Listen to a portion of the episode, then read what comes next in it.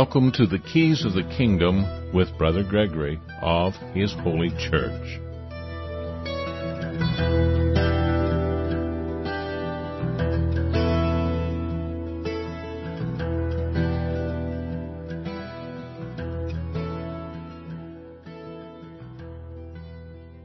Well, welcome to Keys of the Kingdom. I'm Brother Gregory, and we're going to talk about the Kingdom of God. We're going to talk about shepherds. This is lambing season on the de- desert, and I actually am a shepherd. One of the few few ministers that you could actually talk to that actually raise sheep and take care of sheep. I've I've wanted to be a shepherd since I was seven years old. I have no idea why. When my father asked me if uh, what I wanted to be when I grew up, and I told him a shepherd, and he was not you know, I I don't know where the answer came from, but uh, I just kind of turned to the side and thought, and came back with a sheep herder. and and uh, at that time, I was a rather precocious young man. I very, uh, I you know, when most kids are cutting class when they're 18 years old or something like that, when they start you know, feeling their oats. I was cutting class in kindergarten. I was cutting class in first grade. I was I was a bit of a troublemaker, but eventually I uh, settled down and uh, did all right in school. I wasn't mean. I just uh, had a mind of my own, but uh, I I hated injustice whenever I saw injustice. I mean, I I can't tell you how many times I uh, got into fights with kids because somebody was bullying somebody else and it didn't didn't matter how high I had to swing to get at them.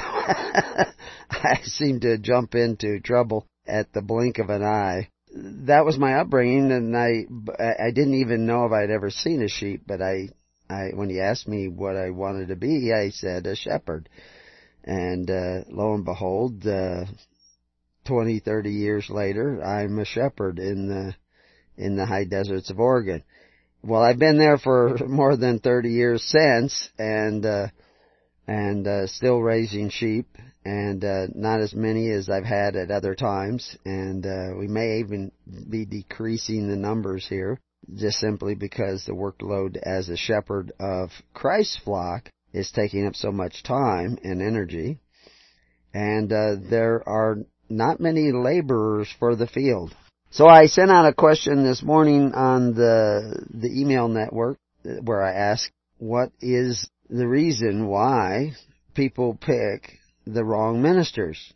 I mean, people pick ministers, pick churches that they want to go to, pick people they want to follow.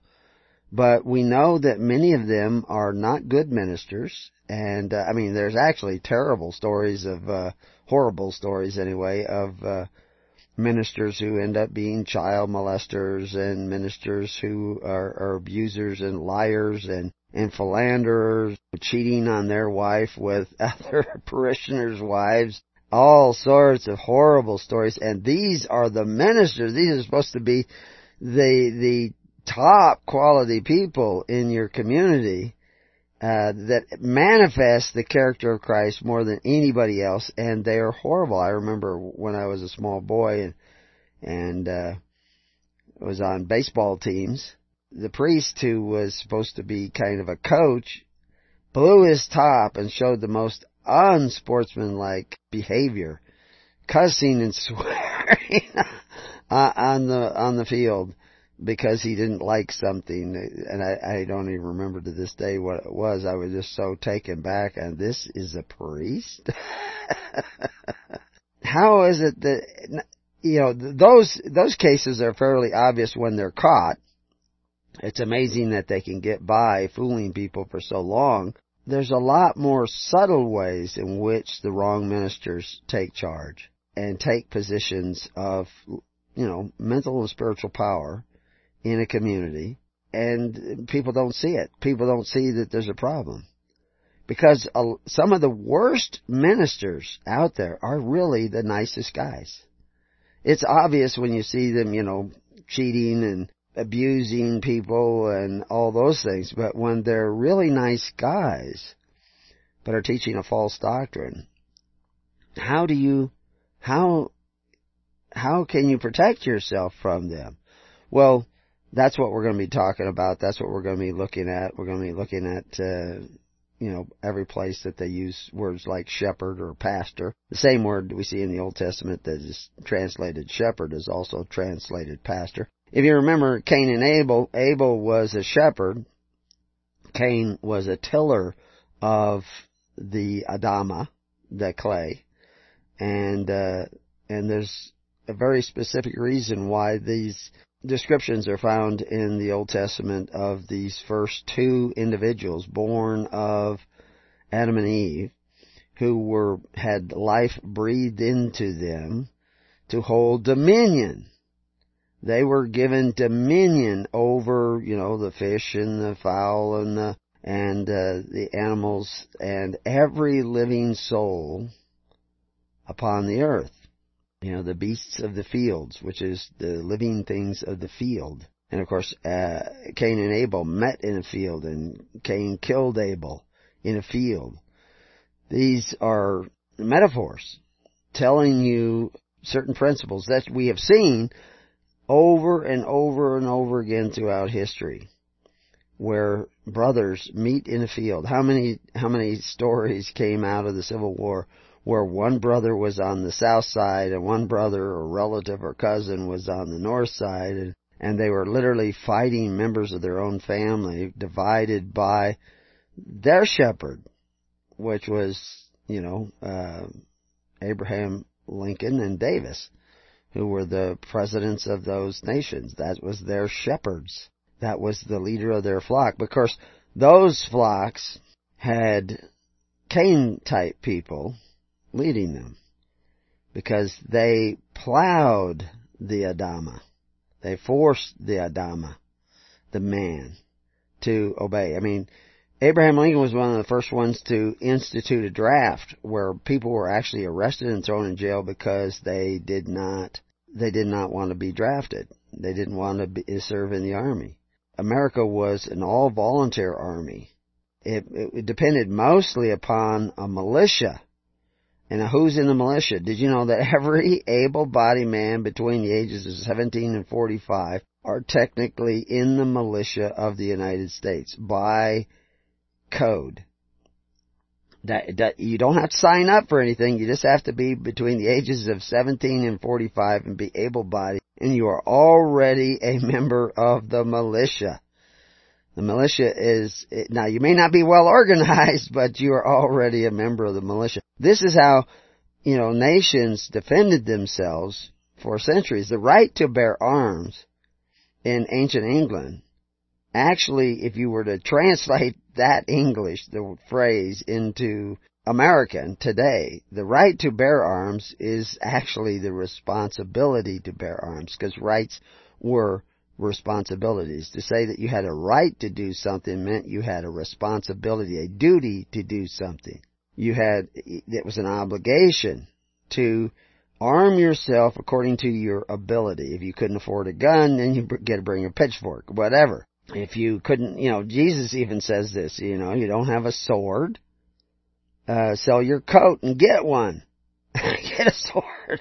so Jesus is telling you that, and he's not talking butter knives.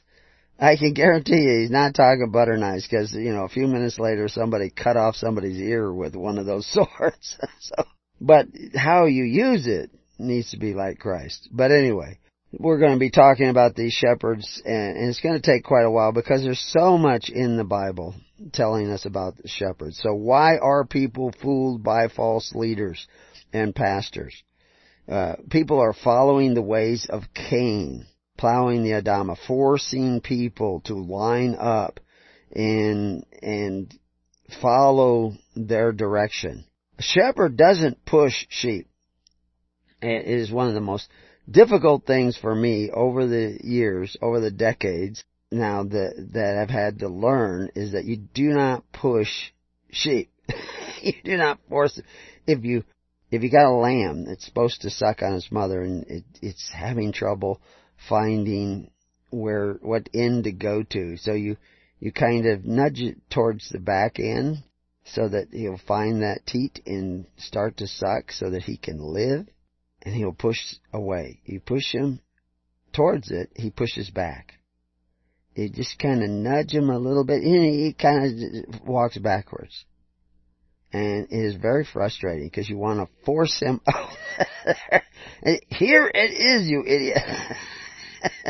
this is what you're looking for. Oh no, no, he forced away. I want to die. I want you cannot force a sheep up a chute. You have to let that sheep think it's his idea to go this way. Cause if you push against him, he'll push back. If you lean against him, he'll lean back. That's another thing. I'm in the, in the sheep pen trying to get that lamb to, uh, and the ewe to stand still so that the lamb can have a chance because some of the sheep are very skittish and, and so you want to get them to stand still so that the lamb can find what it's looking for. And when you, so you put your hip against the sheep to kind of hold it so it doesn't run around in circles because it's trying to figure out what's this lamb? What's it, you know, these are first timers. So you lean into it and it leans back against you. it pushes against you. It just does not want to be forced to do anything. So this is what Abel had to do when he was a shepherd. He had to learn not to force, to let nature take its course, lead the sheep, not to force them.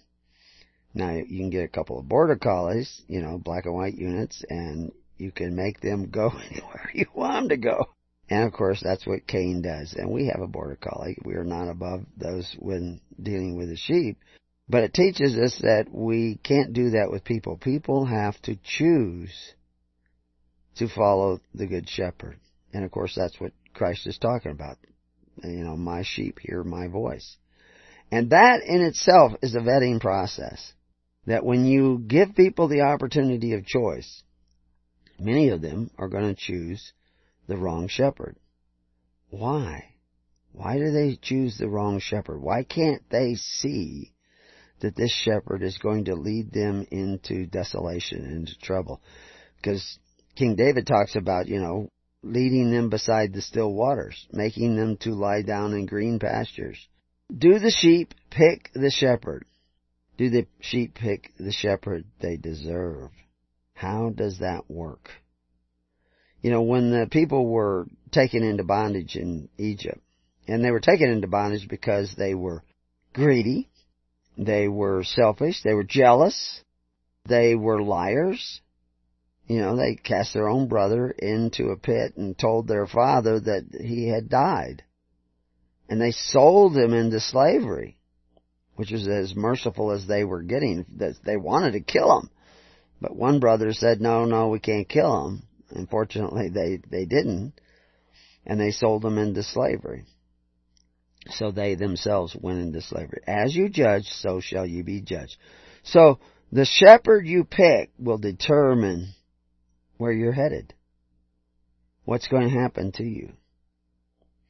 The kind of shepherd you pick is, is predicting your future. And this is, this is, uh, spiritual. This is not, this is, this is going to be, those are spiritual choices. Somebody, PragerU just sent out a thing about, do you even have a choice? And they had a particular doctor speaking uh, for them on um, this idea of, do you have a choice? You know, what, what kind of choice do you have? Do, do we have free will? And of course we do have some sort of free will, I believe, despite the Calvinist theories, you do have a free will. And most people misinterpret Calvin, although Calvin is actually flat out wrong. I mean, anybody who plotted to have somebody burned at the stake, you know he's not divinely inspired by God. But he was a clever guy. Uh, the fact is, is that he's partly right on what he says. And, and of course that's, that's one of the problems with the lie is the lie is usually filled with a lot of truth, and but there's a little portion that is a lie. And of course, the idea that you don't have a choice really gets you off the hook. That you know you you're not responsible for anything you do. You don't have a choice, right? But the reality is you do have choices. And it's a choice between two things, following the ways of God or not following the ways of God. You know, going towards the light, shunning the light. You can't have it both ways. It's one or the other. When you turn your back on the light, something else is going to take over and make your choices for you.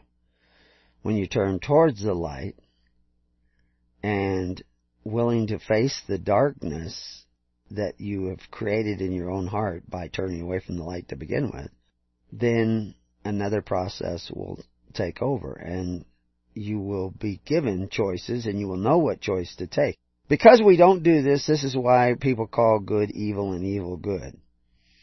Because they can't see good anymore because they don't want to see the light. They don't want to see the truth about themselves.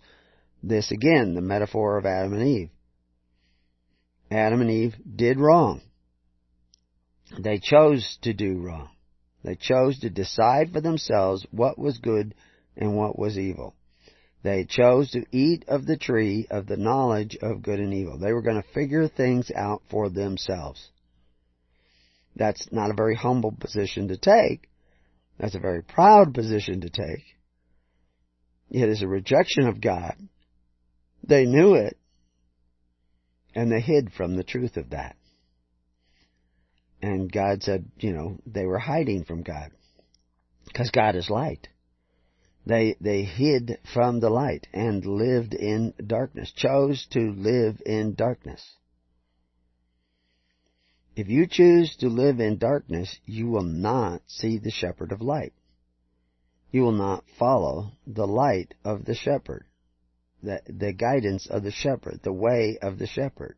You will do contrary to the way of the shepherd. And there's a lot of little things to look for to see whether or not you are following the Christ, the Good Shepherd, who is light, who exposes the truth about ourselves. He's trying to lead us to the light, to the way. He is the door. He is trying to show you by His own example the way you must follow you can hide from that, and people do hide from that, and they mostly hide from that in religion. The modern term religion. Religion, what you think about God. They create doctrines about God, Yahweh. Oh, we don't want to stifle the spirit of Yahweh. We, we want to follow God. We want to do what God wants. They all say that. But they aren't doing what God said to do. So they're liars. They lie to themselves. They lie to others. And they will try to get others to follow in their way. We used to have a sheep named Cora. Of course, we gave her the name Cora. and she was really a good sheep. She really raised good lambs and all this, but she was not a good range sheep. She does, she needed to be in a fenced barn situation. She wasn't to be set free. She was designed to live in Egypt. To be in bondage. Because when you took her out on the range, she want, she did not want to stay with the flock. She wanted to go away from the flock. But she had a little bit of gregariousness. So she always tried to get other sheep to follow her away from the flock. And usually she could get, you know, 10 or 20, sometimes as much as a third of the flock would be following her. And I've got lots of stories we've told in the past about dealing with Cora. But Eventually, Cora got older and she was sold to the Russians. the Russians come and they want to buy old sheep because that's, you know, they butcher the old sheep. They like mutton. And uh, we've actually had a Russian fellow come here and load an entire van with sheep. And you looked, as he drove out, you see in all the windows sheep standing looking out the window. And he's in the front seat. I, I guess nowhere along the highway did they jump into the front seat, but there was nothing to keep them from doing that. But he came and he bought them all because uh, they loved to eat mutton. So that's what happened to Cora. But uh, there's lots of Coras in this world. And they're always seducing people away to follow not the good shepherd, but bad shepherds, brutish shepherds, shepherds that will turn you into bread for them shepherds that are not leading you in the ways of Christ. They are not showing you the door of Christ. And of course, what did Christ come to do? How do you know you're going through the door? Well, if you're not gathering to serve others, to really serve others and set others free, to make them free souls under God, if that's, if you're not gathering for that reason, you're not gathering in the name of Christ. You're not going through the door. If you're trying to force people, like most of the people have gone following Cain, and they have set up systems like Rome. Not Rome the Republic, but Rome the Empire. They force their neighbor to contribute to their welfare. They take a bite out of their neighbor through government, through agency, through taxation, so that they can have free health care, free schooling, you know, free social security. Because the money they paid into social security has never been on deposit for them. That was to pay for the people at that time. Now if they want to withdraw money from social security, they must take from their neighbor. And so that's what the government does, is it takes from their neighbor so that they can have social security, free education, Medicare, Medicaid, WIC, food stamps, all, all these things. It does so that you can have benefits. But that destroys liberty, because as you judge, so shall you be judged. And so, because you are willing to take away from others, they have an absolute right to take away from you. You've gone back into bondage. Christ came to set you free, but you didn't do what Christ said, so now you're in bondage. And you can't just suddenly say, well, now I believe in Christ, so now I can just be free suddenly, instantaneously. No, you have to turn around you have to repent. You have to start going the other way. You have to forgive them. So you have to walk in forgiveness so that you might be free. If you don't forgive, neither are you forgiven. A lot of people say, oh, we're forgiven because Christ died. No. You're, you're capable of being forgiven because Christ died. But you cannot be forgiven unless you forgive. We'll tell you more about a good shepherd when we come back.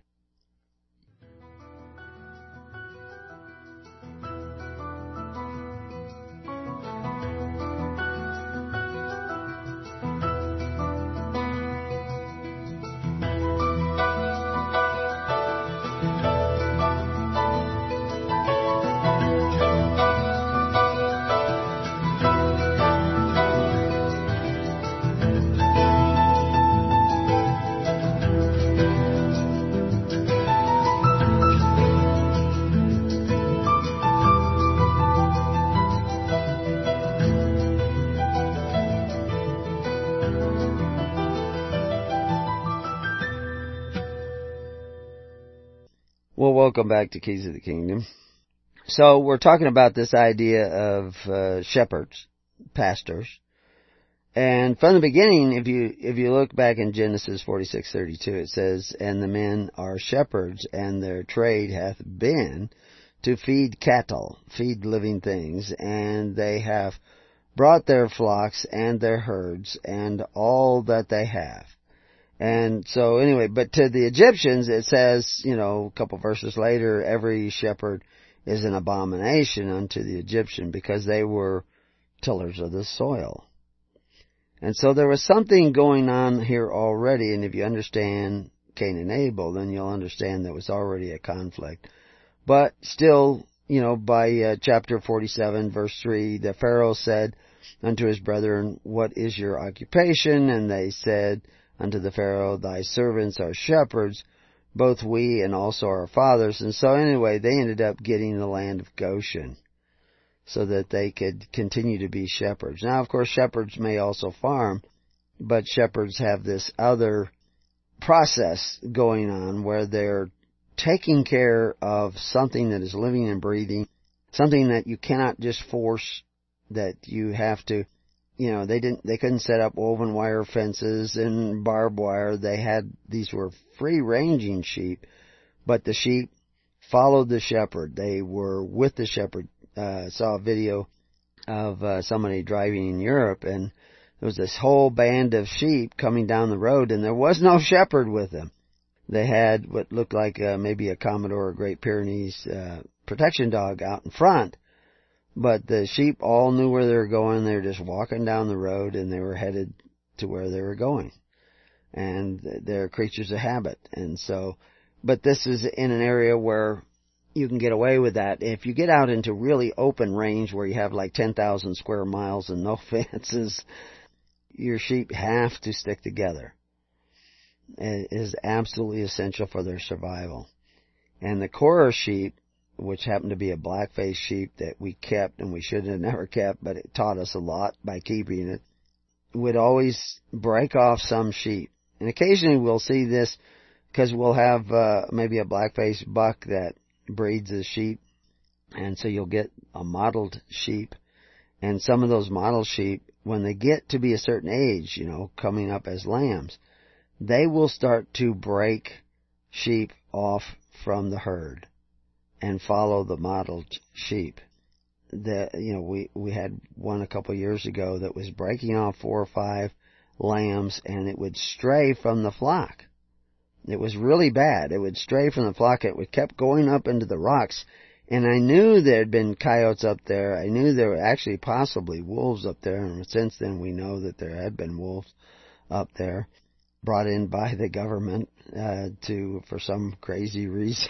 But anyway, and it was just a matter of time before that those sheep came across a wolf and were killed and just gobbled up I mean, the, the wolves can eat up a sheep overnight. Coyotes can do the same uh, when they're in a large enough uh, pack. But uh, the sheep need to stick together because if they go out on the desert and or become what the Bible refers to as a scattered flock, they can just be devoured by the predators that are in the fields all the time.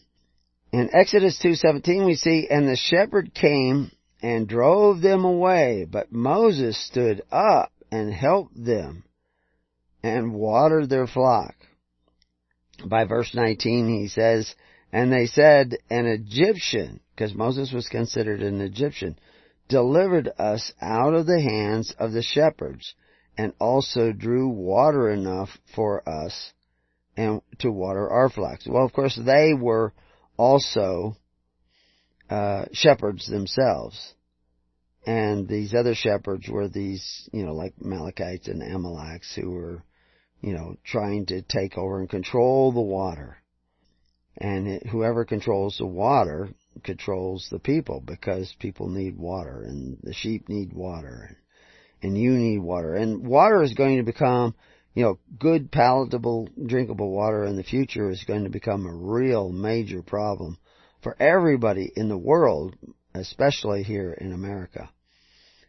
Uh, we have a very vulnerable system that uh, could suddenly make good drinking water almost unfindable in a very short period of time. Without water, people will perish by the millions. Without dr- good drinkable water, because so many diseases and parasites are are passed on to a society by unclean drinking water.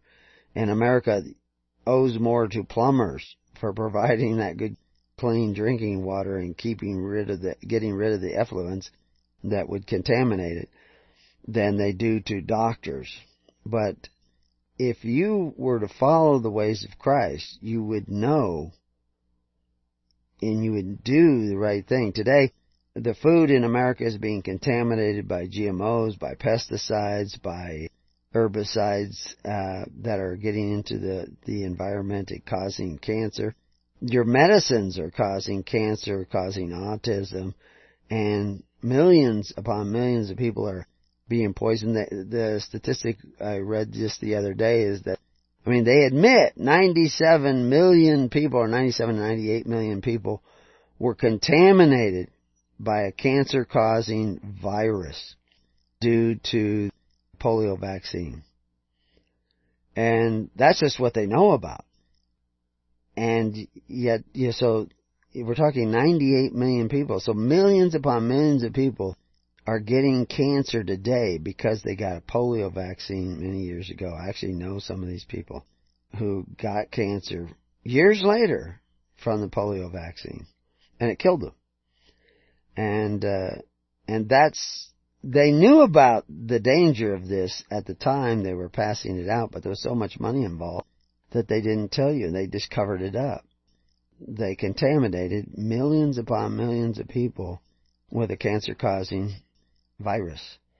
It's actually what it does is it, it attacks your immune system that normally would kill cancer cells as they get started until that that uh, particular protein can't do it anymore because it's all used up fighting this monkey virus that they put into your system with the polio vaccine. Now, if you go out and weigh how many people they saved from polio, but killed with cancer,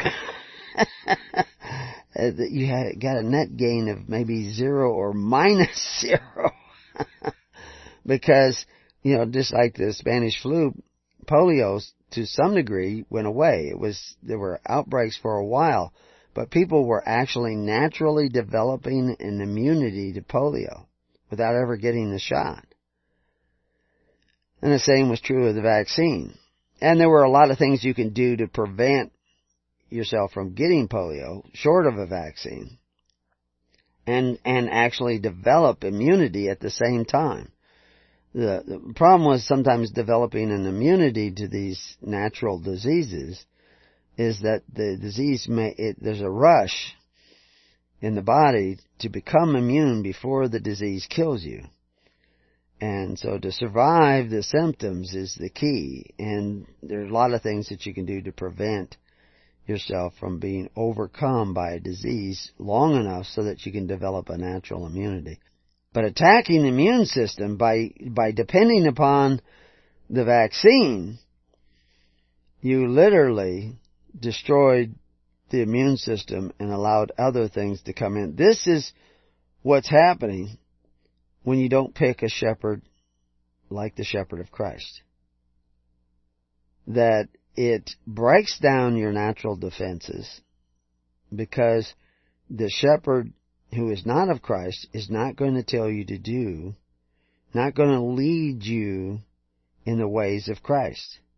He's going to actually lead you away from the ways of Christ and breaks down your immune system to the evil shepherds of the world who will, who will come and destroy your society. That's what's taking place. That's why the reason GMOs have taken over in the country, because GMOs are, it's easy to stop GMOs. I mean, it's absolutely an easy legal matter to stop genetically modified organisms from being created. Because when they create these GMOs and they get a patent on them, they also have a responsibility. Well, they allowed them to say that, that because they have a patent, they can protect that particular seed source and they've destroyed it used to be 600 seed cleaners traveling through the Midwest cleaning seed and uh, for farmers so that they could take the seed that they produced, clean them, and replant them without the weed seeds. And there were, uh, were 600 of these outfits working night and day doing this all across the Midwest of the United States. They're all out of business. All out of business. There are people who have been growing their own seed for three, four generations, and they have developed strains that are not patented, but strains that are clearly more productive than other of the same species. They've done this from Canada to Mexico. All that's being destroyed by Monsanto. Not just that the fact that they're producing genetically modified organisms, that are actually poisoning people, poisoning livestock, creating infertility, creating uh, digestive problems throughout the country, uh, actually bringing about uh, terrible intestinal disorders that is killing people, killing livestock, making livestock infertile. All that is taking place right now. But worse than that is they're almost totally devastated the natural source of clean, vi- uh, viable seed. In some cases, people who have uh, generations developing seeds that produce better and better crops just by taking the best of their fields and cleaning those seeds and replanting them. The, the lawyers of Monsanto have come in and forced people to destroy those seed sources. Not only are they not reproducing those seed sources now because the seed cleaners are not in business, they're, they've actually made people destroy those genetic lines that took generations to develop. And it sets you on the edge of a precipice where you will have unbelievable famine in the richest, most plentiful country, most fertile country in the world. You're going to have unprecedented famine, total starvation, people eating people uh, in order to survive, and that's that's going to come upon you. It's just it's inevitable. I, I don't believe you can stop it now. I mean, I'm not going to say you couldn't, but you would have to repent in in some major way in order to prevent that. Uh, they talk about global weather change, and there is global weather change. And so what they should do to prepare for it, they are not doing. Your pastors, your shepherds, your leaders are not doing what they need to do to prepare for climate change. Climate change is taking place in 500 AD, in uh, 1100 AD, in 1400 AD. There's always been climate change. And some of those climate changes has caused loss of crops. And those loss of crops uh, worldwide have caused famines worldwide in 500 AD. Worldwide famine so bad in places of China they were eating each other because there just simply wasn't any crop. That happens. Historically, that happens on a regular basis. So you would want to put up large amounts of food. You, you, you think going out and buying freeze dried food is the answer? Absolutely not. I know somebody had a year's supply of freeze dried food and had to depend upon it for a year because of financial setbacks long story. And they thought, well, we've got a year's supply of food. We'll just concentrate on building our business back up while we eat that food. The food was gone in six months. You can't go another six months without eating. You have to have five years supply of food. Not freeze dried either. And if it's freeze dried, who's who's going to prevent somebody from breaking in and stealing it? No, you need you need to be way smarter than that. And he realized that but he still didn't join the network. And the network, what the Christians had to face the same kind of famines that came upon Rome. Starvation, disease, pestilence, all those things came upon Rome and the Roman Empire. And Christians were thriving during that period because they were a part of a network that, that was filled with people who loved their neighbor as themselves. And because they had this network, if things got really bad in an area, they could go to another area and survive and then come back again. And when they came back again, there was nobody in town. You know, a town of 10,000, 20,000, 30,000 people. There was only a handful of people left. Cities were literally vacant. They ate the rats cities. uh, it was, but they could come back and they they were able to come back. The Christians were able to come back because they had this network, and they survived those hard times. Since most of the people who claim to be Christians today are not really Christians but following false shepherds, they won't be coming back. They'll be dead. And and that's that's part of the separation of the goats and the sheep. They are not the shepherd. They are not following Christ. They are following false shepherds. And we're going to talk about how false those shepherds were. But a few other places in, in the Old Testament they talk, like 1 Samuel 17:40. He says, "And he took his staff in his hands and chose him five smooth stones out of the brook and put them in the shepherd's bag, which he had even in in a scrip. And his sling was in his hand. And he drew near the Philistines. Now, I, when I first read that, and of course they're talking about David. David picking these five smooth stones. But he only used one stone to kill Goliath, right? Why did he pick five smooth stones? Well, there was a message in that, and of course the story was repeated to everybody, including the Philistines, is that Goliath had four brothers. Most people don't know that. Goliath had four brothers. So he picked up five smooth stones. And he's saying, I'm going to do away with Goliath. But I got four smooth stones left in my pouch for his brothers if they want to cause trouble. You know, bring it on. And so anyway, that's what uh that's what the five smooth stones were all about was about the brothers. And why do I mention that? Well, recently we've had somebody, uh, and this happens all the time. I don't want to pick on this poor Omerico guy. I mean, he's had enough trouble. He's had to live in other people's houses and everything else uh, over his life because he's not really following the ways of Christ. I hope he does repent and turn around.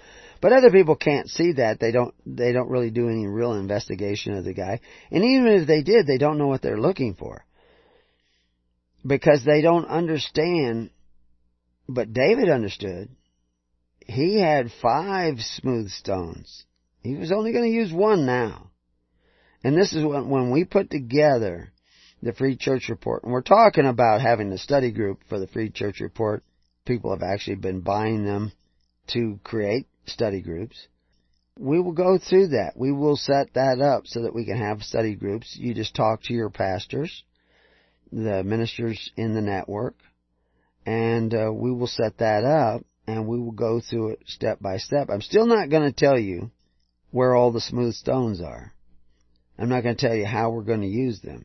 Just know that there are more than five smooth stones in the Free Church Report. There, uh, there's a lot of things in there that need to be in there for a reason.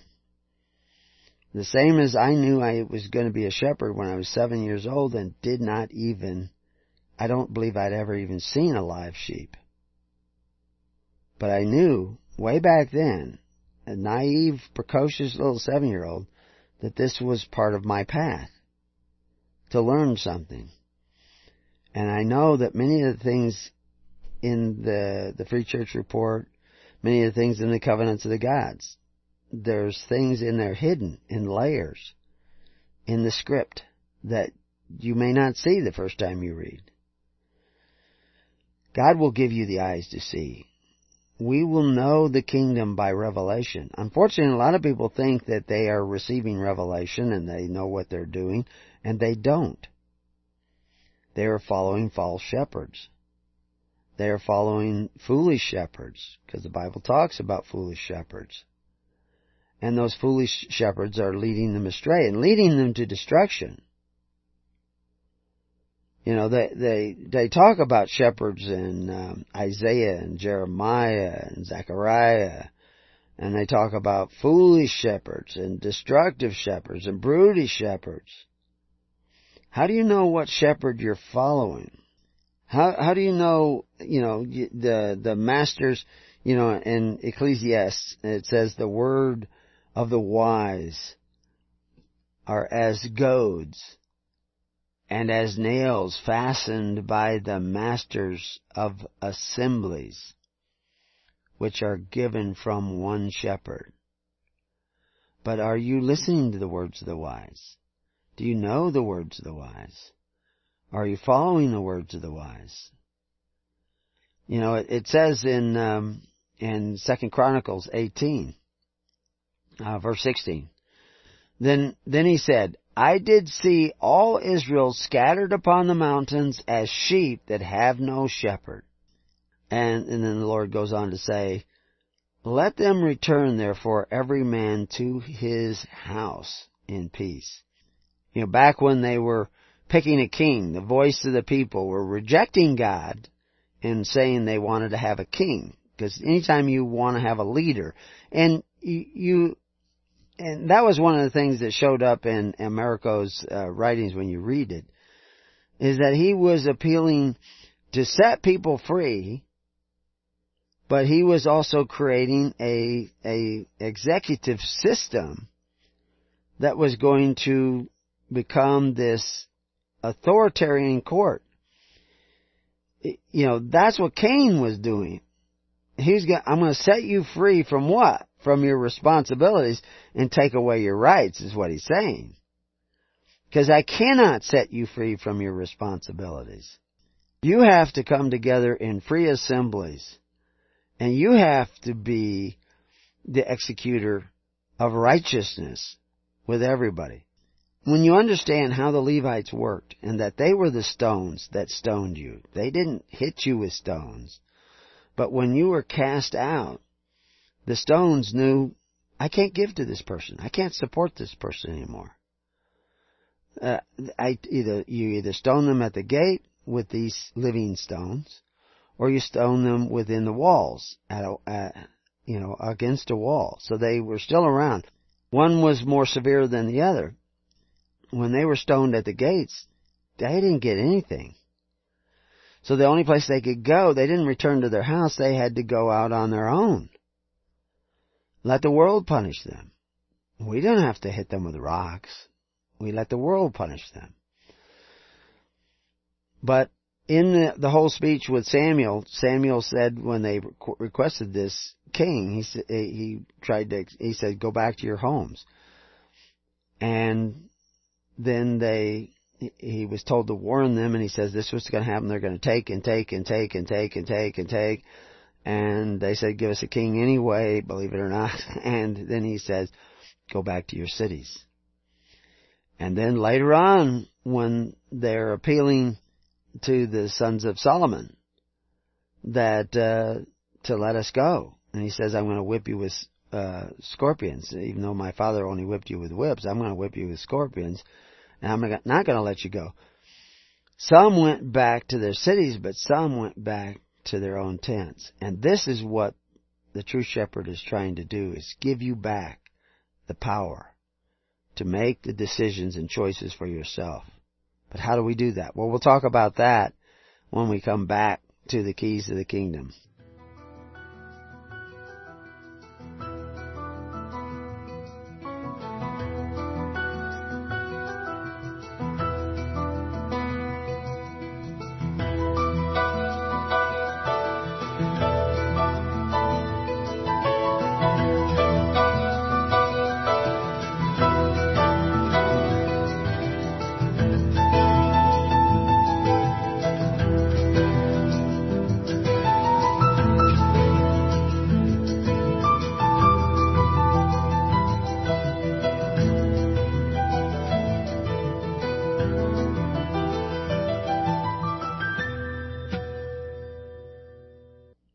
So welcome back. So where is the good shepherd leading you and where's the bad shepherd leading, the brutish shepherd leading you? In Leviticus 25:10 we see, "And ye shall hallow the 50th year," which is really a metaphor in itself. Proclaim liberty throughout all the land unto all the inhabitants, all the inhabitants of that land thereof. It shall be a jubilee unto you, and ye shall return every man unto his possessions. And ye shall return every man unto his family, because the kingdom of God is from generation to generation. The church is not a civil power. Americo's desire to create a court system shows you right away he doesn't understand the role of the church. He doesn't even understand the role of the kingdom. He is a Canaanite. He is like Cain. He, he wants to rule. And he actually, you know, he has his alternative. He wanted to, you know, have people help prove up his land. Maybe even pay for his land. I'm not sure how far he had gotten to it. He'd been living in somebody else's house for a number of years and uh, and that individual contacted me and said it ended badly, and I didn't even need to ask him how it ended badly or why it ended badly. Just by reading what he was saying and understanding law, understanding what it is to be a good shepherd, what it under, is to be a shepherd of Christ and his flock, I could see this was taking you in the wrong direction. Because the civil power of the kingdom is in each family. It's not in each family over the next family. It's just in each family. You control the purse strings of the kingdom because you control your own purse, your own possessions.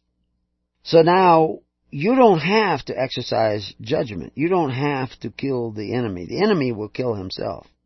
As a matter of fact, he, if, when you have the light of Christ living in you, the enemy can't even come near you. If they come into the same room with you, they feel uncomfortable. There, no one would have had power over Christ. Nobody could have crucified Christ. Nobody could have even arrested Christ except for the fact that he allowed them. When they tried to get, grab him before, he hid himself. He hid himself where? In the light, so they could not see him. They could not touch him.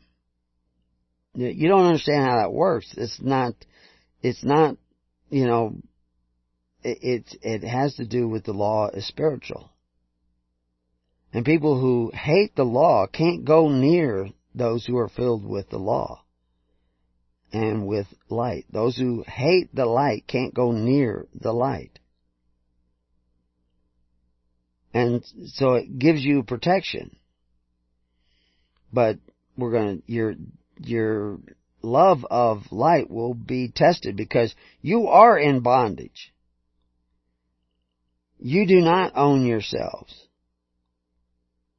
You do not own your possessions. You do not, you're not a part of your family. You're part of the state. You're part of the civil world. People want to just say, oh, but Jesus saved us so I don't have to do anything. No. You've gone back into bondage. It tells you in the New Testament that you would become merchandise. You would go back into bondage. You'd be entangled again in the yoke of bondage. Now you need shepherds to show you how to lead you through the valley of the shadow of death and leadeth you beside the still waters, leadeth you to lay down in green pastures. But you're not picking those shepherds. You're picking shepherds that make you feel good, feel righteous, feel saved already. You're not saved already. Christ has done his part, but you haven't yet repented. You, you have no daily ministration to take care of the needy in a network that reaches all across the Roman Empire of today. You don't have that. Early church had that. Why don't you have that? It's because you're following false shepherds like Americo and a lot of others. Or you're following no shepherds. You're just following your own imagination. In uh, Isaiah 56, verse 11, it says, Yea, they are greedy dogs which can never have enough. And they are shepherds that cannot understand. They all look to their own way, every one for his gain from his quarter. That's where you're at. That's what your shepherds are like. Uh, you know, now some of these, some of your pastors are nice guys, but they cover their flock because it, they think of it as their flock. That's uh, it's a dead giveaway. I shouldn't tell you this, but it's a dead giveaway when somebody talks about their congregation, using their as a possessive pronoun. Their congregation, the ones that I love.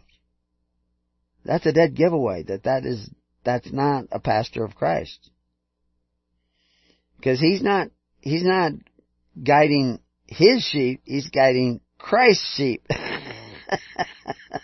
he doesn't own the congregation. He's not possessive of the congregation. He's let the congregation go. My sheep hear my voice. And when I speak as Christ spoke, who said he came to serve, then you gotta figure out, oh my gosh, we have to come together to serve. If you can't figure that out, you're not to hear the voice. You're to be coming up with excuses why you don't have to tithe. I'm not to tell you to tithe to me. I'm telling you, you need to be laying down your life for others. And one way to do that is to tithe. Tithe your time, your energy, and your money. Yeah, yeah, and your money. don't tell me, oh, we don't have to tithe because we don't raise sheep. I mean, somebody's actually made that argument. Can you believe that? I mean, that, that's a popular argument with a lot of people. Oh, it was only, you know, things that were from the land. Everything is from the land, unless you're born in outer space.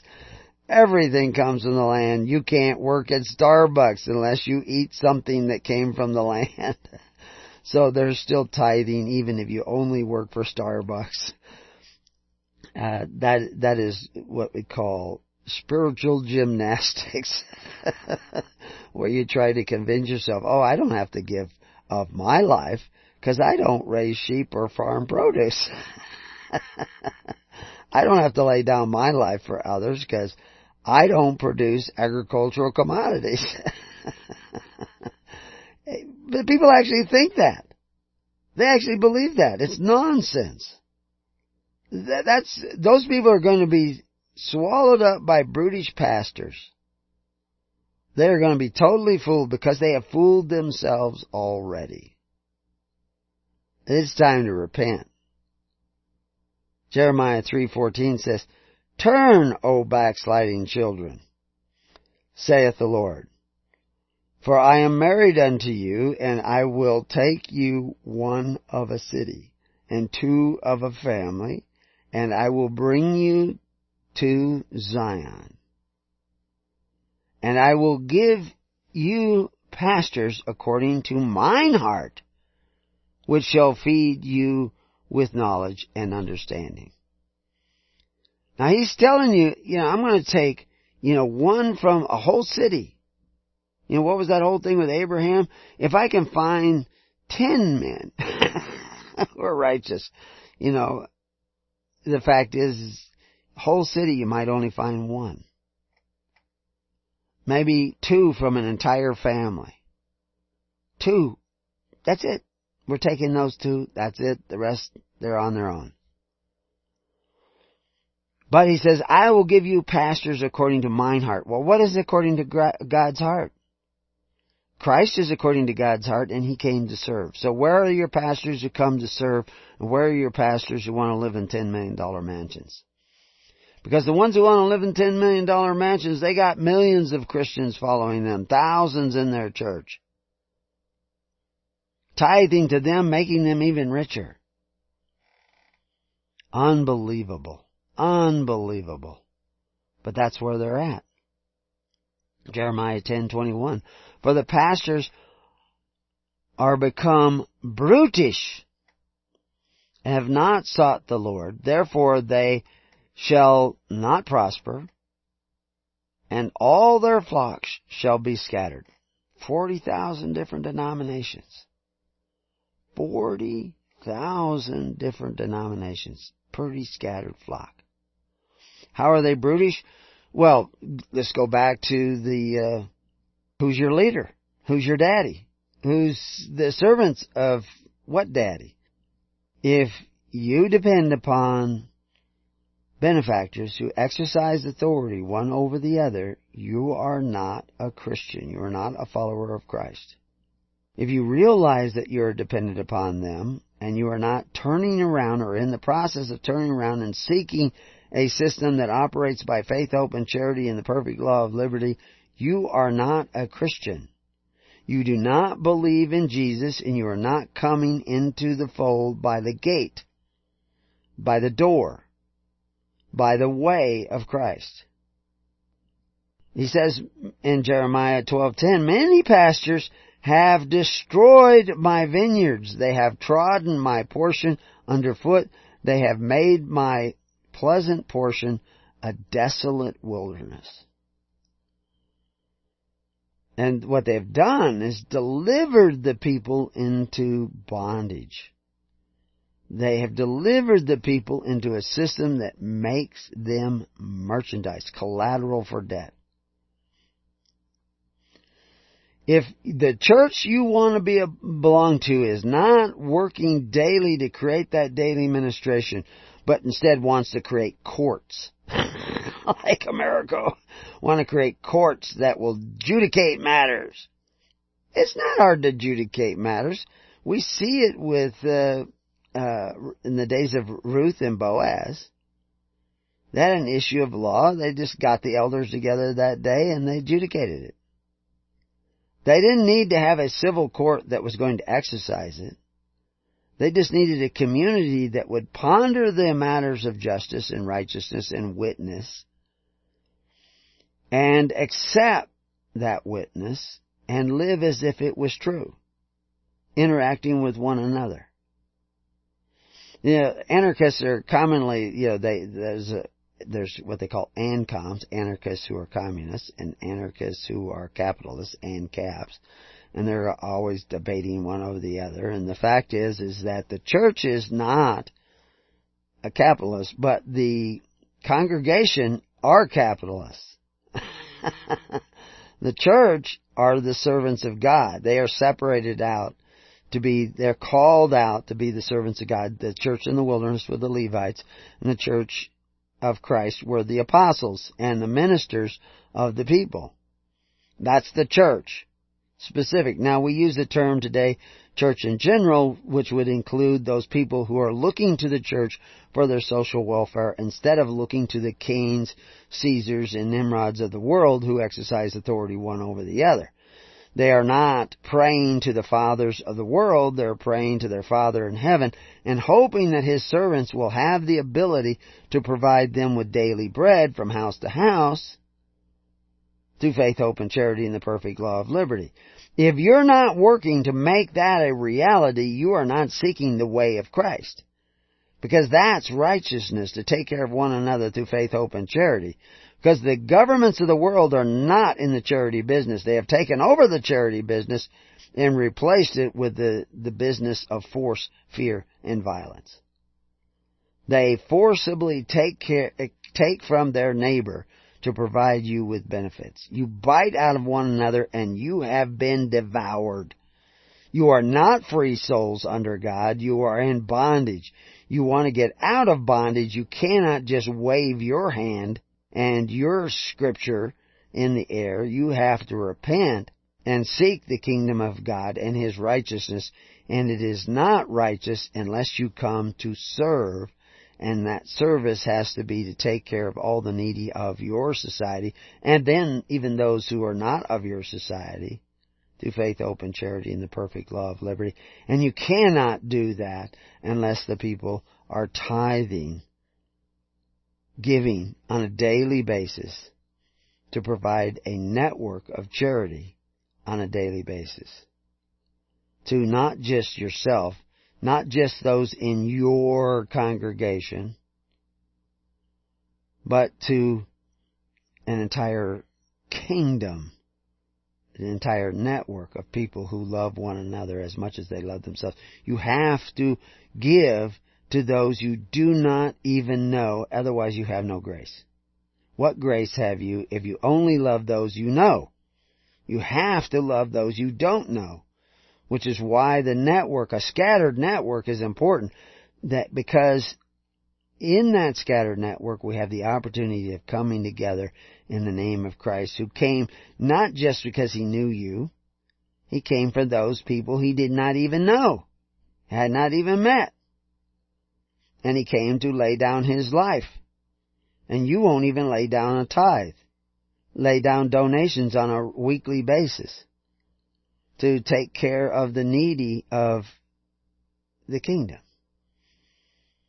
Now some of you are starting to do that, but we're also getting closer and closer to destruction that you cannot even imagine. Jeremiah 22:22 The wind shall eat up all thy pastors and thy lovers shall go into captivity surely then shalt thou be ashamed and confounded for all thy wickedness most people don't even know they're in captivity, but now I'm telling you are in captivity. That's why I wrote the book Covenants of the Gods, and so that you would understand that you are merchandise, you are surety for debt, you have cursed your children. Your parents have cursed you. And now you're in bondage again, entangled again in the yoke of bondage of the world. That's where you're at. Covenants of God doesn't tell you how to get out of there, although some of you might begin to perceive it because you begin to understand how you got to where you are. It is the purpose of covenants of God is to orient you on the face of reality. Because once you have oriented yourself on the map of reality, you can now begin to find your way out. But you cannot get out any way except by the way of Christ, which was a way of sacrifice. You must, you can, you don't have enough to sacrifice. You can't buy your way out with works. But you have to begin to sacrifice so that God, for others, not for yourself, but for others, and those you know and those you don't know, in order for you to be blessed by the liberty Christ died to give you. If you are not coming together to serve one another, those you know and those you do not know, those that are near and those that are far, if you are not coming together to serve, then you are not entering by the gate. You will not enter into a more righteous habitation. Jeremiah 23 1. Woe be unto the pastors that destroy and scatter the sheep of my pasture, saith the Lord. Who are those pastors? The ones who say, my flock, my congregation. This is why I was emphasizing so many times, and I said it on uh, so many of the gathering of our ministers, your congregation is not the congregation you serve. The congregation you serve needs to be the congregation of Christ. Your congregation is the congregation you are in. That's your brotherhood. You want those, and yet we had pastors who had people in their congregation and pastors who were in congregation of pastors and didn't even know. You know, if you pick a minister and you don't know all those who he ministers to, you got a job ahead of you. You need to know those who he also ministers to because to those people are the same congregation. It's not enough you just know your pastor. You need to know everybody in his in the congregation he serves. And then you can start to get to know the people in his congregation and the other congregations because those relationships also are what bind us. It isn't just the fact that you have this minister. That doesn't bind you. It's, it's love that binds you and you have to love others and other congregations. That pastor is just a link to those other congregations through which you can express your love. By giving to him, he can help give to them when they have real needs and hopes that when you have a real need that they will be there to give to you. Seeking the kingdom is a full-time job. But you can have time to do other things if you help your pastors have time to do their job. Most pastors are out patting their own nests, patting their own vanity. And that's why Jeremiah 23 1 says, Woe unto the pastors because they draw, destroy and scatter the flock, because they draw the flock to themselves, not to Christ. Oh, they say they're drawing to Christ, but if they're sending you to the men who call themselves benefactors, to the fathers of the earth for benefits, instead of saying, we need to provide those benefits amongst Christians. You know, like, I just find it so amazing the Amish are all exempt from Obamacare. Everybody's trying to, oh, they want to reform Obamacare. The Amish don't care. They're not a part of that system. Because they were already taking care of one another. If Christians were taking care of one another, this wouldn't be a problem. They wouldn't, they, they wouldn't have to uh, elect somebody to make America great again. They'd be the, what made America great. Unless the leaders that you have are going to do away with social welfare through men who call themselves benefactors but exercise authority, your land will not be great again. It will go into destruction. And we're going to talk about that. We're going to show you the prophecies of the destruction. They've been there all along and you, people have missed it. Some people have kind of seen it, but they don't understand how to avoid it. because they don't know how to enter in at the strait gate. The strait gate is operating through faith, hope, and charity and the perfect law of liberty, providing all the social welfare of a society, within a society, within a nation. It is a nation unto itself, a people unto itself. We don't need civil courts in the kingdom if we have love for one another. And those who violate that love will be exposed by those who live in the light. You don't need, we don't need prisons in the kingdom of God. Everybody who does not seek the kingdom of God is going to end up in bondage in some prison or other. That's why God allows you to create these governments. The workers of iniquity do it all the time. And those governments are there to punish them. So if you're coming together and you're not coming together to be that daily administration, you're not coming together in the name of Christ, and you already are put yourself on the outside. In Jeremiah 23, 2, it says, Therefore, thus saith the Lord of Israel against the pastors that feed my people, Ye have scattered my flock, and driven them away, and have not visited them. Behold, I will visit upon you the evil of your doings saith the Lord. Now how does the, these pastors of the world, not just, you know, pastors of so-called churches, but the actual guys who provide the benefits, these brutish pastors of the world of, of socialist governments,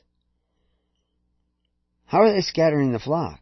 Well, they're dividing the families. You don't need to go to your neighbor and ask for help anymore. You go to the government communities, you you, somebody could be being stabbed to death in broad daylight in the community and people will pull their shades. I don't know how many times I've told stories, personal experience, experience with, uh, that my friends had where people were being attacked and nobody come to their aid. Broad daylight. Nobody comes to their aid. They don't, they don't even think about it because they're a scattered flock.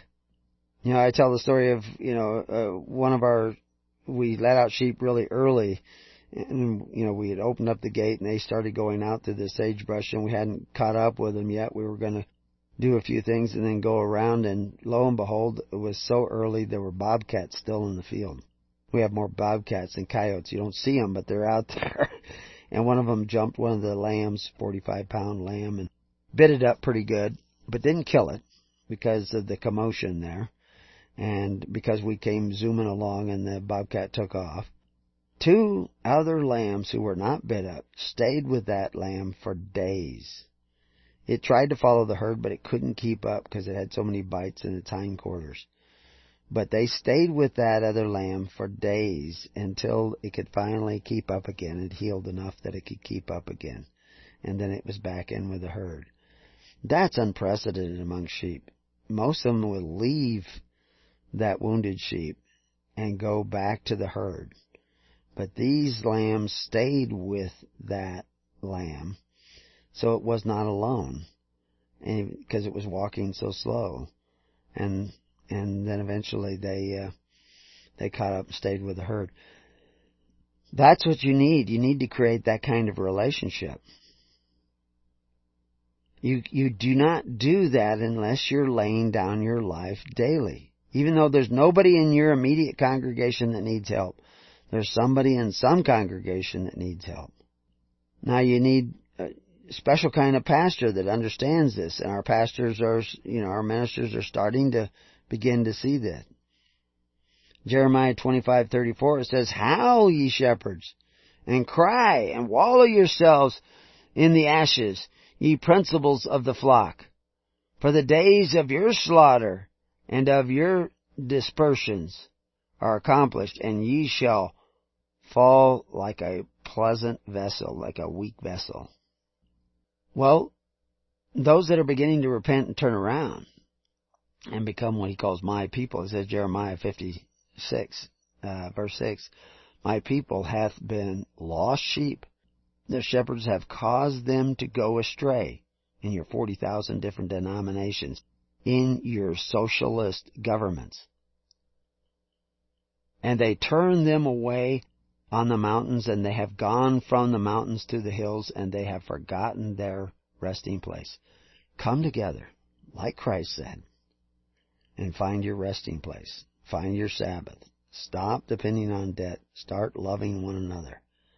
This is key to seeking the kingdom. And we'll tell you more about this, and we'll tell you about what's coming in the future next on Keys of the Kingdom.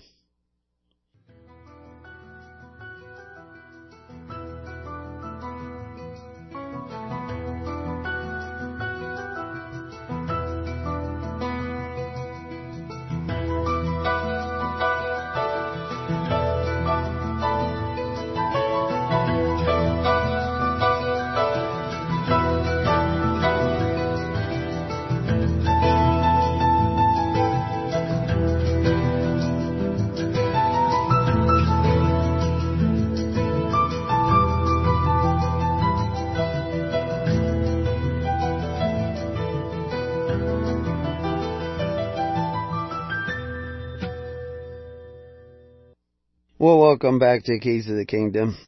Uh, in Ezekiel 34 2, it says, Son of man, prophesy against the shepherds of Israel. Prophesy and say unto them, Thus saith the Lord God unto the shepherds, Woe be to the shepherds of Israel that do feed themselves. Should not the shepherds feed the flocks? Ye eat the fat, and ye clothe you with the wool. Ye kill them that are fed, but you feed not the flock. And of course today the shepherds uh, in the modern church, the, the shepherds in the modern church do not provide the welfare. They do not divide the bread from house to house. They have the shepherds of the world do that.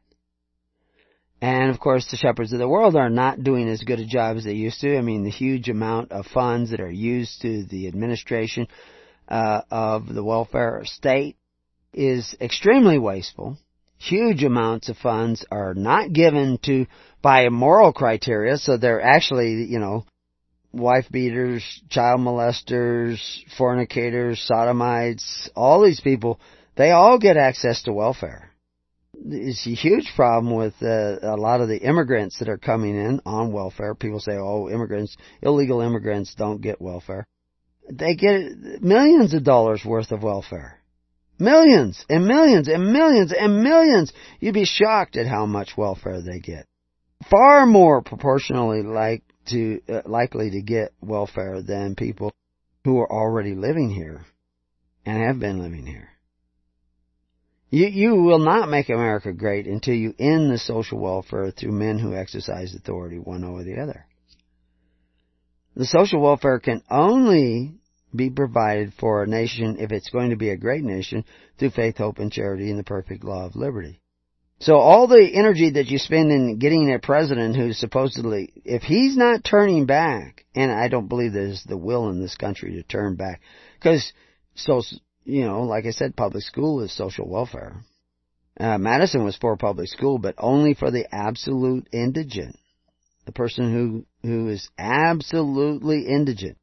Well, today most people in America must be absolutely indigent. And the truth is, most of the people in America today are absolutely indigent because they're born in debt, fifty to sixty to one hundred and fifty thousand dollars in debt. Depends on how you want to calculate it. The debt is actually far beyond what you could imagine. And, you know, you're, you have gone back into this bondage. And your pastors feed themselves. They pad their own pockets. Even, even the nice guys, you know, the nice pastors are really nice people and they have a good family and, you know, they're so sweet talking. They talk about love and they talk about caring about one another. But where's their daily ministration? Unless they take their people and say, we need to start taking care of one another through faith, hope, and charity. I mean, the Israelites, before they could leave Egypt, they had to take care of one another without government assistance. They got no straw from the government but they still had to make their tally of bricks. They had to learn to take care of one another. This is before they could even leave. Once they left, it was even harder because they went out to some of the most inhospitable country in the world. You're headed to some of the most inhospitable country in the world. You don't have to leave town. You could stay right where you are and you will end up in the most inhospitable wilderness of righteousness in the world. Right in your own hometown. Goes on in Ezekiel, uh, 4. Alright, 30, 34, verse 4. The diseased have ye not strengthened, neither have ye healed that which was sick, neither have ye bound up that which was broken, neither have ye brought again that which was driven away, neither have ye sought that which was lost, but with force and with cruelty have ye ruled them. He's talking about the shepherds. As long as you depend upon men who exercise authority to provide the benefits of your society, you will not be a free people. Until you gather together to become the benefactors who don't exercise authority, and you cannot do that without tithing, you know, whether, you know, what, you know, contributing free will offerings. You cannot do that without free will offerings of an abundant nature, you, you cannot be free. Now, it's going to take a miracle anyway. You're not going to do this on your own. But unless you're walking in that direction, God will not take you the rest of the way. You have to repent. You have to turn around. You can't just say, I believe in Jesus and not do what He says. It's not those who are not doing what He says. It's those who are doing what he said, and he said to love one another, and unless you're taking care of one another, you don't love one another. If you're sending them to men who will devour them and put them into bondage to get their benefits, you don't love them. That simple. You're not entering at the gate. You're trying to climb over through a thought. But you're not thinking like Christ. And they were scattered, he says, because there is no shepherd, they became meat to all the beasts of the fields. When they were scattered, that's what's happening to you guys. You are meat. You're on, you're on the menu. You should be devoured because you've been taking a bite out of one another. Now you say, I'm going to stop taking a bite. I'm going to stop taking the benefit. But now you have, in order to get back, you have to become the benefit. Those of you who want to walk in self-righteousness and say, I don't owe any taxes because Jesus has saved me, bunk. You're a fool. Anybody who listens to these people are, are listening to foolish pastors. You have to repent and seek righteousness by loving one another. You can't do that by a thought. You have to actually sacrifice. My sheep wandereth through all the mountains and upon every high hill. Yea, my flock was scattered upon all the face of the earth, and none did search or seek after them. Well, we are. But we're only seeking those that hear His voice, and those that hear His voice will come together to serve, because He lives in them, and when He lives in them, they will come together to serve. They don't come together to feel self-righteous. They come together to serve. They come together humbly to wash one another's feet. Therefore, ye shepherds, hear the word of the Lord, he says in verse 7. As I live, saith the Lord God, surely because my flock became a prey, and my flock became meat to every beast of the field, because there was no shepherd, neither did my shepherd search for my flock. But the shepherd fed themselves and fed not my flock. See, if your pastors are not bringing you together to become the social welfare the daily ministration of righteousness, then they're not shepherds of God. Now I know that some of you who might be pastors out there already, you say, well, you know, if I told my people this, and I've had pastors whisper this to me, they would all leave. Well, you're going to have to break it to them sometime.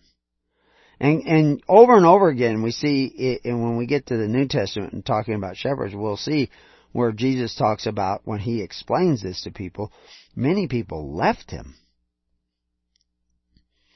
Said, no, we can't do that. You know, this is what it means to drink of his blood and eat of his flesh, is to do it the way he's saying to do it. That was, that's just as foreign to them back then as it is to you today to think that we have, I've had people say, well, we couldn't do that, we couldn't afford that. Our building fund would be depleted overnight the first time somebody got cancer. If you did this, you could lay hands on them and they'd be healed of cancer. if they really believed. The thing is, you want to be called believers without really believing. Therefore, O ye shepherds, hear the word of the Lord, he says this is, he says this, therefore, shepherds, hear the word of the Lord. He actually says this both in verse 7 and, and verse 9. In verse 8 he says, As I live, saith the Lord God, surely because my flock became that prey. You have become that prey. You have gone into bondage. That's the purpose of writing the covenants of the gods. And those of you who think the Constitution is going to save you, I wrote Contracts, Covenants, and Constitutions. And those of you who don't understand the perfect law of liberty, I wrote The Higher Liberty. But unless you live this, you won't get this. Verse 10, Thus saith the Lord, Behold, I am against the shepherd, and I will require my flock at their hand, and cause them to cease from feeding the flock, neither shall the shepherd feed themselves any more, for I will deliver my flock from their mouth, that they may not be meat for them. The temptations of Jesus to turn stones into bread is the same principle that he's talking about here. We're living stones. You're not to be, I don't want you to be my bread. Now, that doesn't mean you can't help out, but I don't want to turn you, I won't, won't do this by force. I won't do this by forcing guilt upon you. You have to learn to operate not from guilt, but from love. You have to make that commitment to follow the ways of Christ. Not just go to church on the weekend. For thus saith the Lord God, Behold, I even, I will both search my sheep and seek them out. And this is, this is the vetting process for the kingdom. As a shepherd seeketh out his flock in the day, that he is among his sheep that are scattered, so will I seek out my sheep, and will deliver them out of all the places where they have been scattered in the cloudy and dark day. Days have been dark. People have not known the ways of Christ. They have taught a lesser way. And people have followed that. Many have followed that.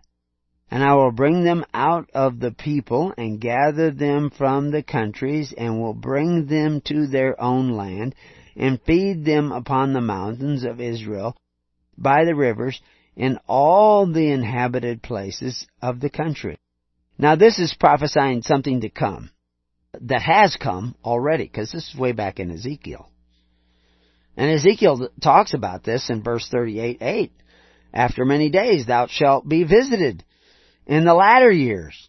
I mean, in the end times, whatever you want to call them, you shalt come into a land, because he's talking about prophecy way in the future, that is brought back from the sword and is gathered out of many people against the mountains of Israel which have been always waste, but is brought forth out of the nations, and they shall dwell safely, all of them. That's not Israel. Over there, that's somewhere else. Where this is a land of unwalled villages, the land of many cattle that feeds the whole world. Goes on and talks about where they they they li- dwell safely, and they're from people all over the world. And they were his flock because they lived by faith, hope, and charity. There was no social welfare. There was no socialism. They tried socialism when they first came to this wasteland, this wilderness, but it didn't work. You know, I mean, why were the Indians destroyed? We already went through this. Why people who say, "Oh, the white men are so bad" and everything. They were killing each other before we got here. Many of the tribes aligned themselves with the whites because they feared other Indians they they were killing each other rapidly. This was no paradise. And disease came through and wiped them out. And people say, "Oh, it's because we brought the disease." Well, yeah, they had their own diseases and wiped out lots of us. But the reality is, is this is the law of nature, and this is one of the things that we probably should get to in uh, in this uh, part of the uh, I won't go through all of Ezekiel 38. You have to read it yourself.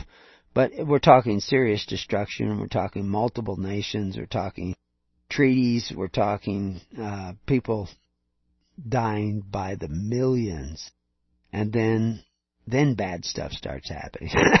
so I mean, you have a lot to look forward to because those days are upon us. Most liberals and atheists believe in both socialism and evolution, whether communism or socialism, it doesn't really matter, or democratic socialism, it's all socialism.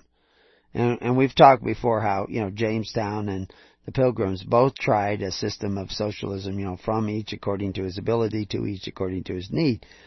And this be enforced by that civil power that Americo wants to create. Although he won't admit it. But that's, uh, and a lot of other people want to have and it's it's totally accepted as okay today in, in the minds of people, but it is not okay. But the interesting thing is the idea of socialism and evolution being advocated by the same individual is totally illogical. Makes no sense whatsoever. It shows you that somebody is completely debased of all reason. Evolution includes the survival of the fittest. That's what evolution is all about.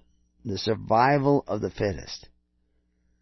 While socialism promotes the survival of the least fit at the expense of the most fit. That's right. Socialism is the reverse of evolution. It will destroy a society. It will bring a society down. And that's where you're at now because you've had socialism for over a hundred years in America and all around the world and it's grown and grown and grown and grown. And so you, you wonder, you know, everybody talks about these snowflakes and millennials and everything. You created them because of socialism. And, and it's pervaded into your families. Your families have treated their own children like a socialist state where they provide and they provide and they provide and they provide and they don't require them to carry their own weight. They need to require them to carry their own weight. Because we do live in a system where it's survival of the fittest. Now that survival of the fittest includes the fittest in righteousness. If you love one another, if you are moral and care about one another, then we can actually take our time and energy and help you survive. But if you're selfish and wicked and evil and base and brutal, or just slothful, we should not provide for you. We should not take care of you.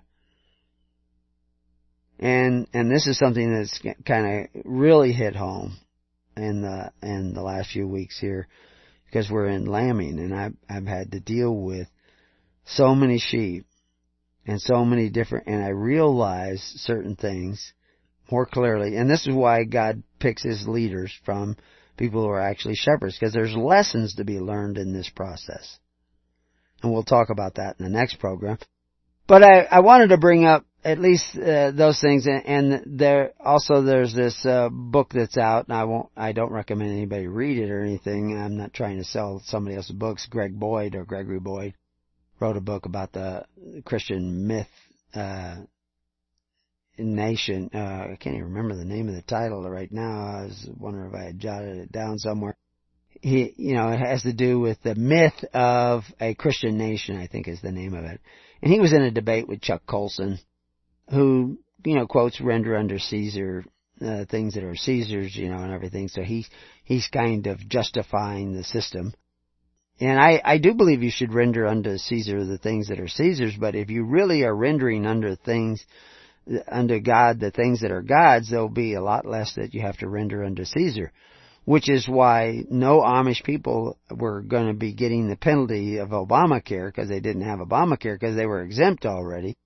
Because Caesar said, well, they're already doing it, so they don't have to render unto me. But you're not doing it as a modern Christian, and so therefore you do have to render under Caesar more than you should because you won't render under God. And your tithing is to be given to God. It doesn't belong to your minister. Your minister is supposed to be using it for God's purposes, which is to love your neighbor as yourself, to take care of them. If you, if you change that way, a spiritual process begins. A leak in the, the prison that you are now held in and the bondage that you're now held in begins to take place. And the very bars that keep you in begin to disintegrate. But if you don't start taking care of one another, if you don't start the sacrifice, the daily sacrifice, you know, they, they talk about the daily sacrifice and the rebuilding the temple. The temple that they're rebuilding is a temple made of living stones, not some temple over there in Jerusalem. Jerusalem is not double peace. Jerusalem is a physical location and anybody who thinks that Israel over there and Jerusalem over there is the answer. I mean, there may be really fine, great people there. I don't know if that has to do with prophecy, that's idolatry. That, those are just things that go by that name. Jerusalem is double peace, peace in your heart and peace in your mind. Israel is a place where God prevails. And where God prevails is where your people are seeking the kingdom of God and His righteousness. You haven't been doing that. You've been seeking the pastor that tickles your ears, Chuck Colson included. I mean, he's a nice guy. Greg Boyd included. Greg's a little closer in some ways, but he still doesn't get it. He needs to read my books. he needs to hear Christ is what he needs to do. And I mean, we talk about Christ. Uh, you know, Chuck Colson render unto Caesar the things that are Caesar's, and he quotes that. But where does he quote? Uh, but he shall uh, also, you know, he uh, Jesus also said, "Swear not." And James said, above all else, stop the taking of the oath, Yet Chuck Colson believes in taking an oath and going into the military and fighting. And that's fine if he wants to do that, but that's not what Christ, he's not following Christ. He's not doing what Christ said. You know, he's taking oaths. And Jesus said, anything more than yes for yes and no for no cometh of evil. You know, if you get drafted into the army, you may have to go because you're already in bondage, but when you get there, you don't have to take the oath. You can, you say, I am here to serve. I am here to serve in the military because that's my obligation, but I can't take the oath. And I can't affirm. Anything more affirming or swearing, anything more than yes for yes and no for no, cometh of evil. And I don't want to be coming of evil, but I am here to serve. you will get out. They will let you go. and don't take the pay. Oh, I can't, ta- I can't do this. I'm defending my country. I can't do it for pay. That'd make me a mercenary. I'm sorry, I can't sign for the money. I, I can't receive that money. But I'm here to serve.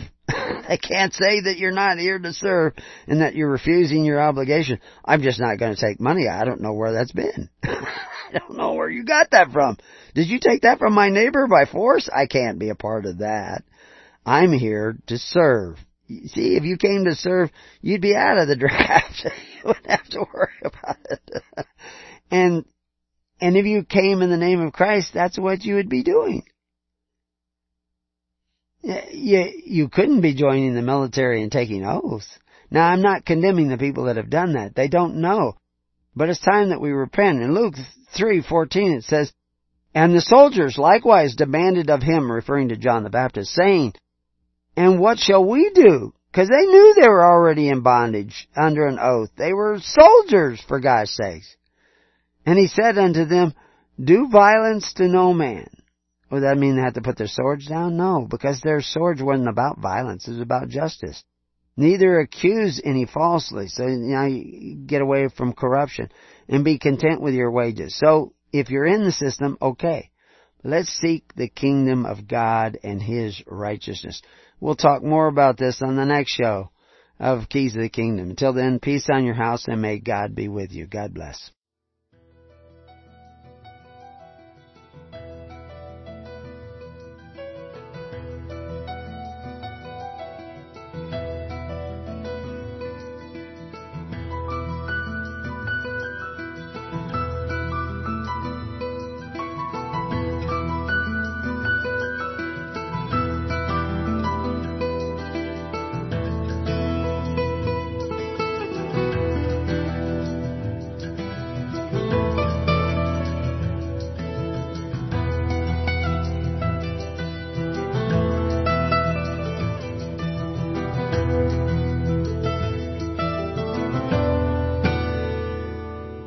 Have been listening to The Keys of the Kingdom with Brother Gregory of His Holy Church. For more information on the educational ministry provided by His Holy Church and Brother Gregory, including services, counseling, lectures, books, and other audio materials, please write to His Church at Summer Lake, Box 10, Summer Lake, Oregon 97640. You can also find us on the web at www.hisholychurch.net.